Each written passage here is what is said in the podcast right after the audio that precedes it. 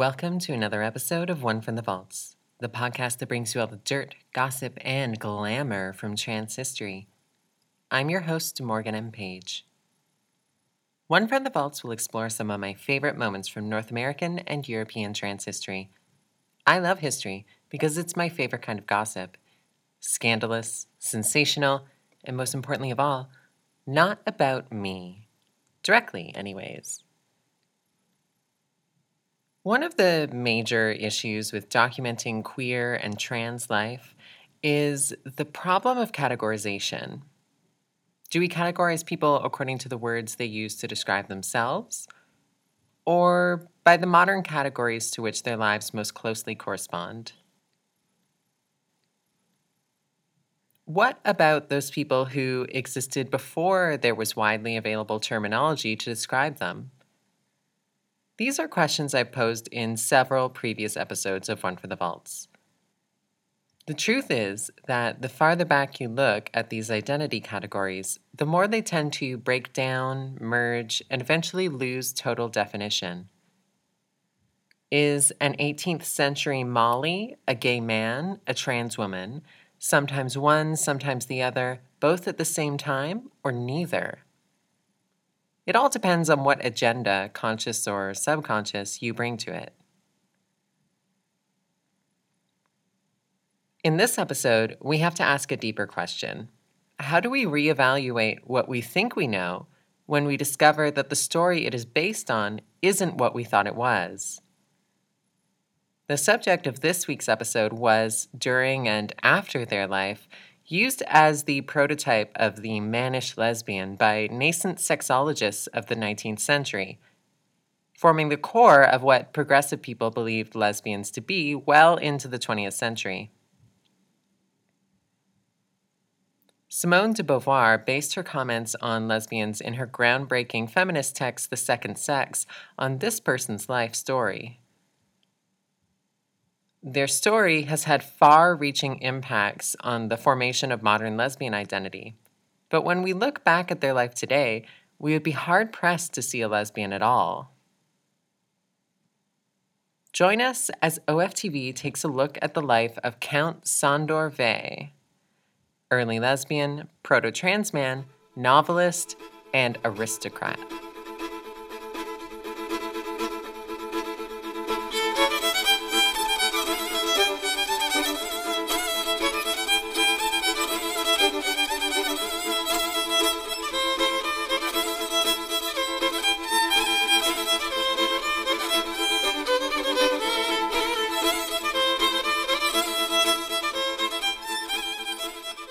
That Sandor Vay was born into an eccentric family is putting it lightly. Sometimes a trans person might be the least odd member of a family, perhaps especially so if the family is an aristocratic one. In his later case study of Vay, sexologist Richard von Krafft Ebing wrote that though Vay's family had been grand nobility in Hungary, Vay's maternal grandmother had had four sisters, each stranger than the last. The first was a somnambulist, a sleepwalker, and had been bedridden for 17 years because of an hysterical illness she'd dreamed up. The next great aunt spent seven years in bed, though she sensibly took breaks to host balls. A third great aunt believed that a peculiar table in her house was cursed. When any item was put on it, she would shriek, Bewitched! Bewitched! snatch the item, and hurl it and herself into a room she referred to as the Black Chamber, for which only she owned a key. Upon her death, it was found filled with a random assortment of such items, including money. The fourth and final great aunt of Sandor Vay suddenly refused to leave her room, staying inside for two full years without bathing or combing her hair. At the end of this period, for reasons Krafft Ebing leaves unexplained, she returned to her normal life. So, when Sandor Vay was born Sarolta Vay on December 6, 1859, eccentricity was already a long established tradition for the Vay family. His father, Laszlo Vay, was the crown keeper of the Joseph Archduke. According to Krafft Ebing, who based his case study on a report by a Dr. Birnbacher without ever having met Vay, Sandor's mother was just as odd as his litany of great aunts. His mother, who had a nervous constitution, reportedly could not bear the light of the moon. Some of this eccentricity on the maternal side is due to the family's fanatical devotion to spiritualism. Spiritualism, which is remembered in popular culture today through seances and Ouija boards, had swept the Western world through the 19th century. Spiritualists believed that contact with the dead could be achieved through spiritual investigation in the form of seances, table rapping, psychometry, and other means. Though nominally Christian, spiritualism considered itself more aligned with the growing interest Victorians had in the sciences. If your ancestors lived in Europe, North America, South America, or the Caribbean during the 19th century, they almost definitely practiced spiritualism or knew people who did. It was incredibly popular. It had many famous devotees, including Sherlock Holmes creator Arthur Conan Doyle. Mary Todd Lincoln even held a spiritualist seance in the White House, attended by none other than Abraham Lincoln himself. That said, Vay's paternal side was no less peculiar. Krafft Ebing notes that two members of Vay's paternal side had shot themselves. Sandor's father made the strange decision to raise him as a boy and to raise Sandor's younger brother, Peter, as a girl. These were not the only bizarre decision that Sandor's father Laszlo made. Though he'd held quite a prestigious position, his wanton spending of over a million and a half dollars caused him to lose his job. Thus began the slow economic decline of this titled aristocratic family. Krafft Ebing explains that Sandor was encouraged to hunt, to ride, and to drive. Misgendering Sandor, he writes, quote, She received a careful upbringing. She took journeys with her father, of course, always as a young man. Sandor's father's downward economic mobility prompted him to send Sandor to live with his maternal grandmother in Dresden at the age of 12. At first, his grandmother allowed Sandor to continue living as a boy, but when it became obvious that this was not simply masculine play, his grandmother had him committed to an institute. In the asylum, Sandor was forced to wear women's clothing for the first time in his life, a situation that did not thrill Sandor. Sandor had an affair with a 13 year old English girl to whom he presented himself as a boy, and the two ran away together. Sandor was eventually returned to his mother's care, who simply threw up her hands and let Sandor return to living as a boy. According to Krafft Ebing, from then on he had at least one affair with a girl per year.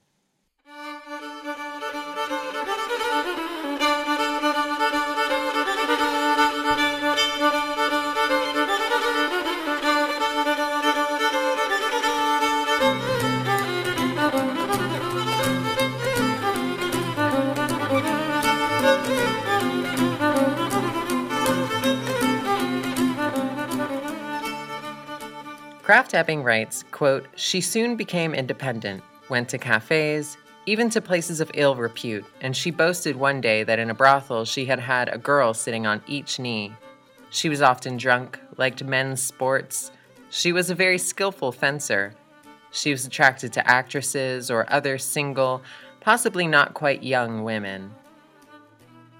He notes that Sandor had never felt attraction towards men and, in fact, had felt a growing dislike of men over the years.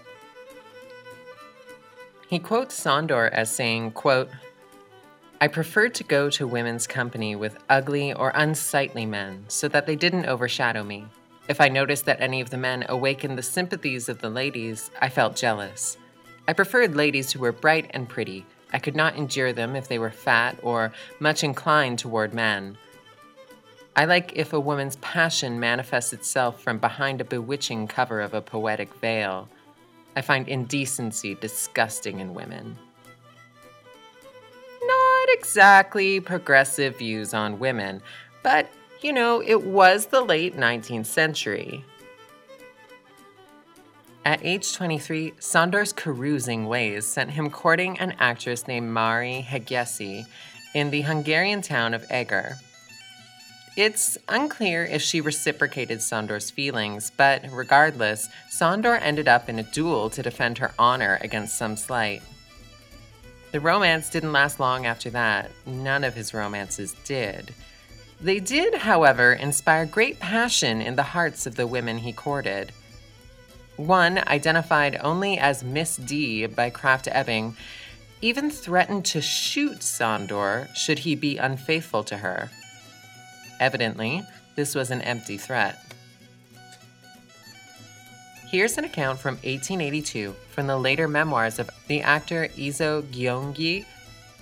Quote, he smoked like a chimney and chatted and behaved like an enfant terrible well, as a boy from Miskolc, I heard that the old Count Vay was eccentric, dressing his daughter in boys' clothes and the boy in girls.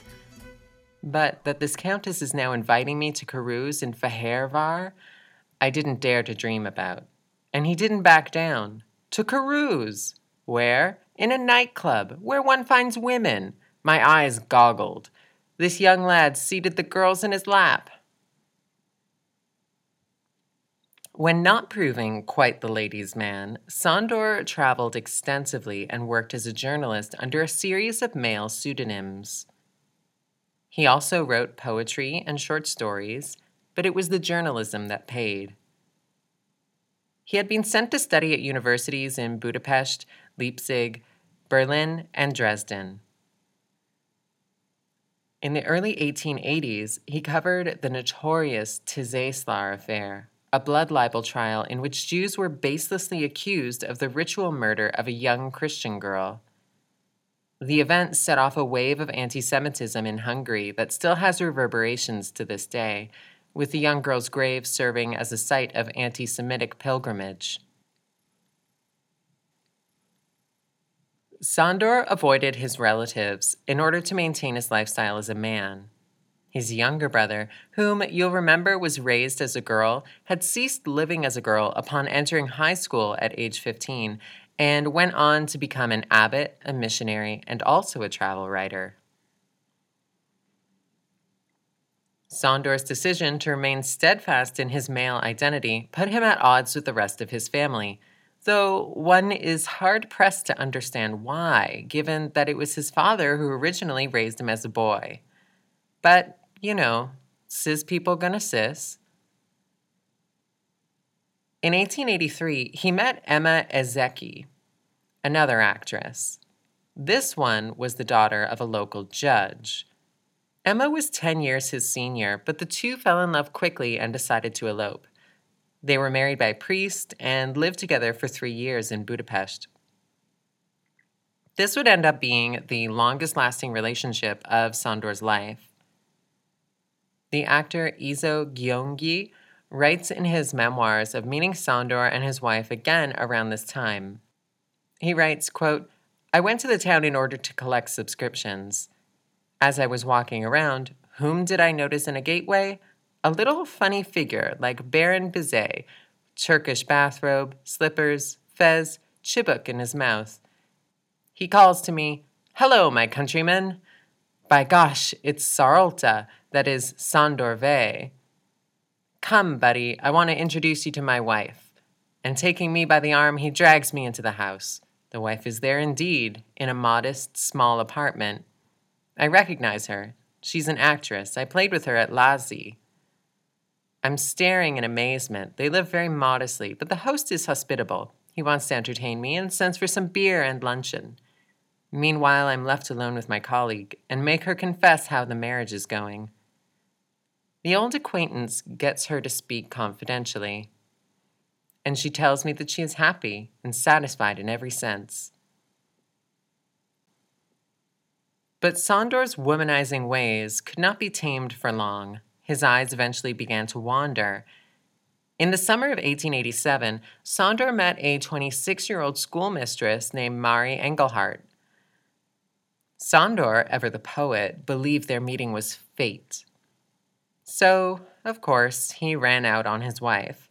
His wife, Emma, was not about to let that happen, and the two entered into a bitter divorce, with Emma continuing to refer to herself as the divorced Countess Vay for the rest of her life.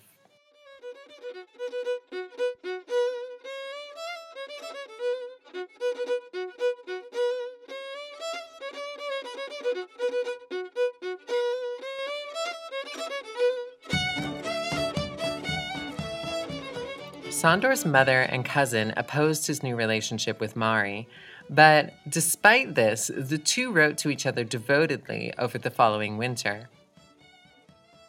He went to visit her in April 1888, and by May of the following year, the two had an outdoor wedding in Hungary with a false priest, and Sandor forged a marriage certificate for them, identifying himself as male. This is where things began to go wrong for him. At first, the two lived together in newlywed bliss. Sandor passed, and no one in Mari's family suspected a thing despite his short stature. The father in law slowly began to suspect something was off, though. Sandor would later explain that he used handkerchiefs or gloves to pack, imitating an impressive bulge in his pants. But when riding together, the father in law had noticed what appeared to be a large erection in Sandor's trousers. Sandor tried to explain it away by saying he had to wear a suspensory bandage while riding. But it would later become clear that this bandage was actually a harness that he used to strap on what Krafft Ebing refers to as a Priapus. Meanwhile, the staff of the hotel at which the married couple lived gossiped about Sandor's gender when they discovered menstrual blood in his sheets. He tried to explain it away as hemorrhoidal blood. And though he requested regular shaving services, it was noted that there was never any beard hair to shave. The hotel staff would later claim they had decided to end their speculation by peeping through a keyhole once when Sandor was taking a bath. It seems that his wife Mari was unaware of Sandor's assigned sex, writing in one letter about how, though she was not inclined towards children generally, she would be so delighted to have one with her Sandy. Though some had their suspicions, all might have continued on in happiness if Sandor hadn't tried to get money from Mari's father. Sandor, like his father, was terrible with money and was by this time in massive debt. He turned to Mari's father, asking to borrow $800 for the deposit for a secretarial job that, it turned out, didn't exist. Sandor's father went to the police and had Sandor arrested. In prison, his assigned sex was discovered, of course, which upended what had seemed like a simple case of fraud. While awaiting trial, Sandor wrote endlessly to his beloved, though he must have known that his letters would never reach her. His writing is so florid that it's embarrassing to read, but here's a short selection. Quote, Thy dear, sweet voice, the voice whose tone perchance would raise me from the dead, that has been for me like the warm breath of paradise. Thy presence alone were enough to alleviate my mental and moral anguish. It was a magnetic stream. It was a peculiar power your being exercised over mine, which I cannot quite define, and therefore I cling to that ever true definition I love you because I love you.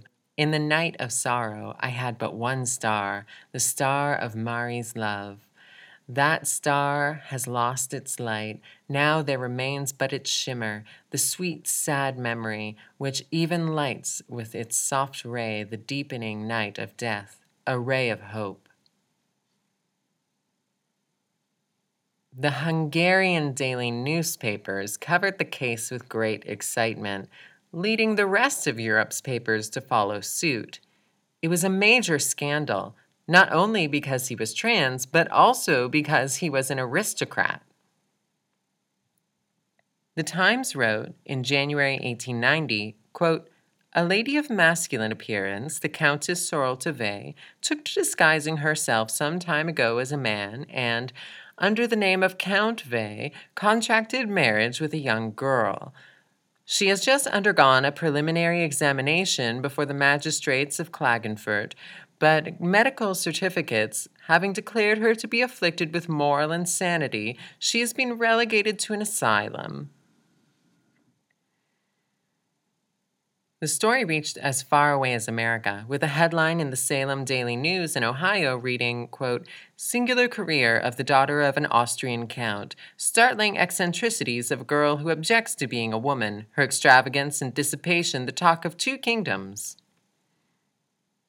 Sandor was sent to an asylum where the court's medical expert, a Dr. Birnbacher, examined him, the notes from this examination would be what Krafft-Ebing later used to write about the case in his magnum opus, Psychopathia Sexualis. Psychopathia Sexualis is one of the earliest works on the psychology of homosexuality.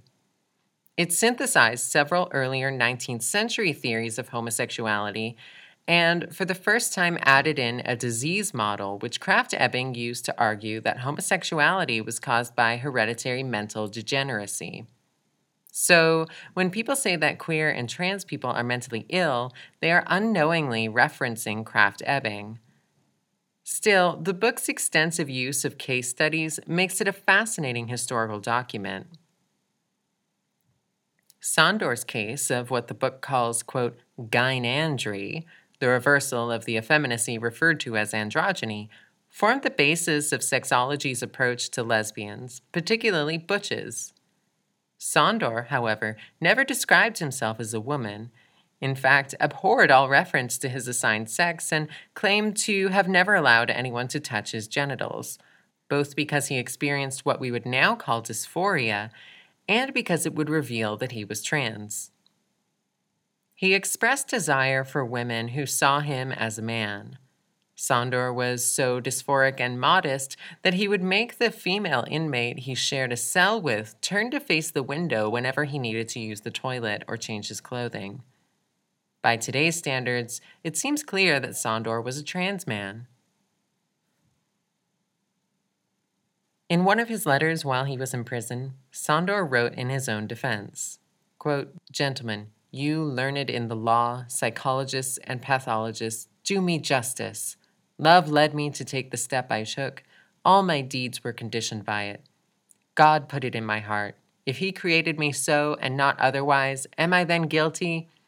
Or is it the eternal, incomprehensible way of fate?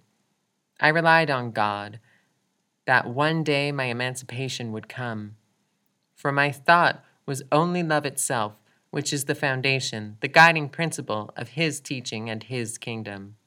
O God, thou all pitying, almighty one, thou seest my distress, thou knowest how I suffer. Incline thyself to me, extend thy helping hand to me, deserted by all the world. Only God is just. How beautifully does Victor Hugo describe this in his Légende des siècles. How sad do Mendelssohn's words sound to me. Nightly in dreams I see thee. Perhaps due to the curious circumstances, or more likely due to the Count's station, Sandor was acquitted and permitted to return to life as a man. But he was distraught at the loss of his wife Mari, who had turned against him upon the revelation of his assigned sex.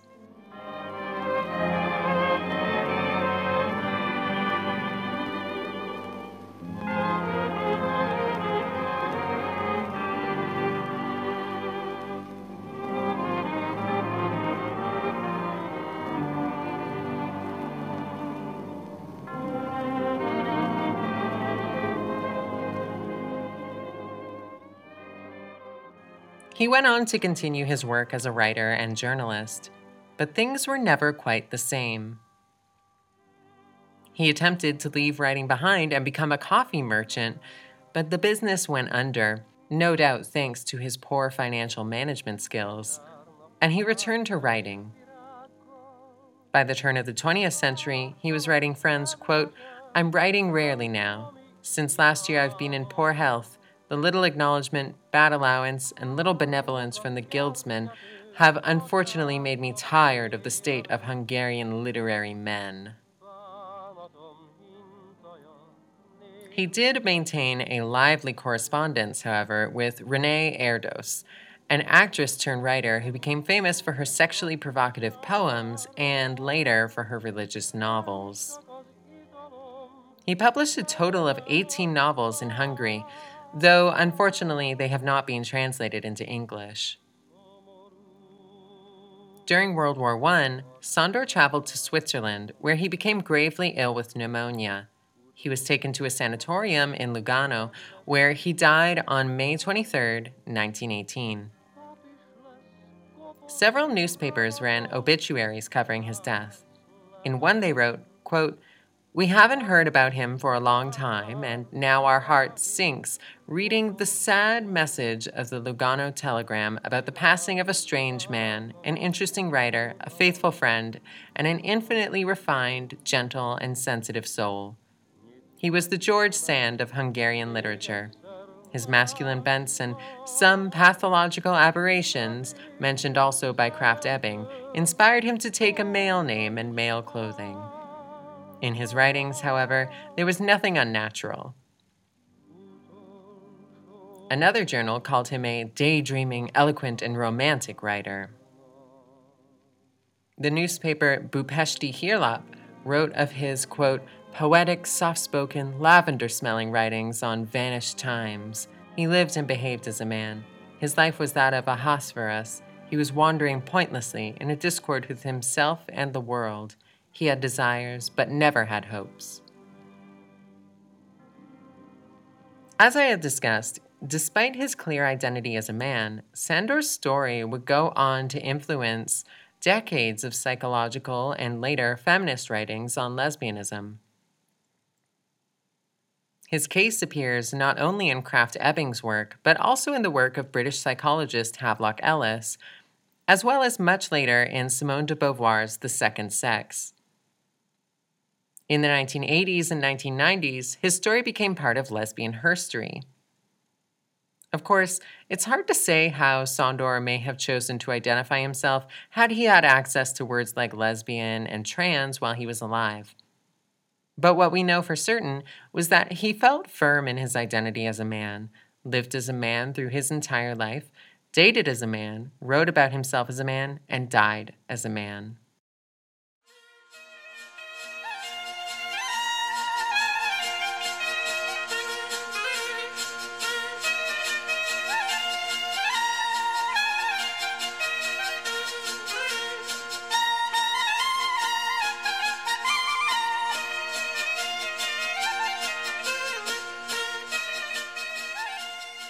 Thanks for listening to this episode of One from the Vaults, the podcast that brings you all the dirt, gossip, and glamour from trans history. I'm your host, Morgan M. Page. One from the Vaults is written, recorded, and produced by me, Morgan M. Page. It is now recorded in London, England. Check out the show notes for all the sources I used. If you like the show, please subscribe on SoundCloud, iTunes, or Google Play. And if you'd like to contribute to the making of future episodes, please consider donating to my Patreon at patreon.com slash OFTV. Patrons who donate $5 or more per month get access to special bonus mini episodes each month, as well as the archive of all previous bonus episodes. You can also tweet at me at Morgan M. Page on Twitter. Join us next time for another story from our trans ancestors. Good night.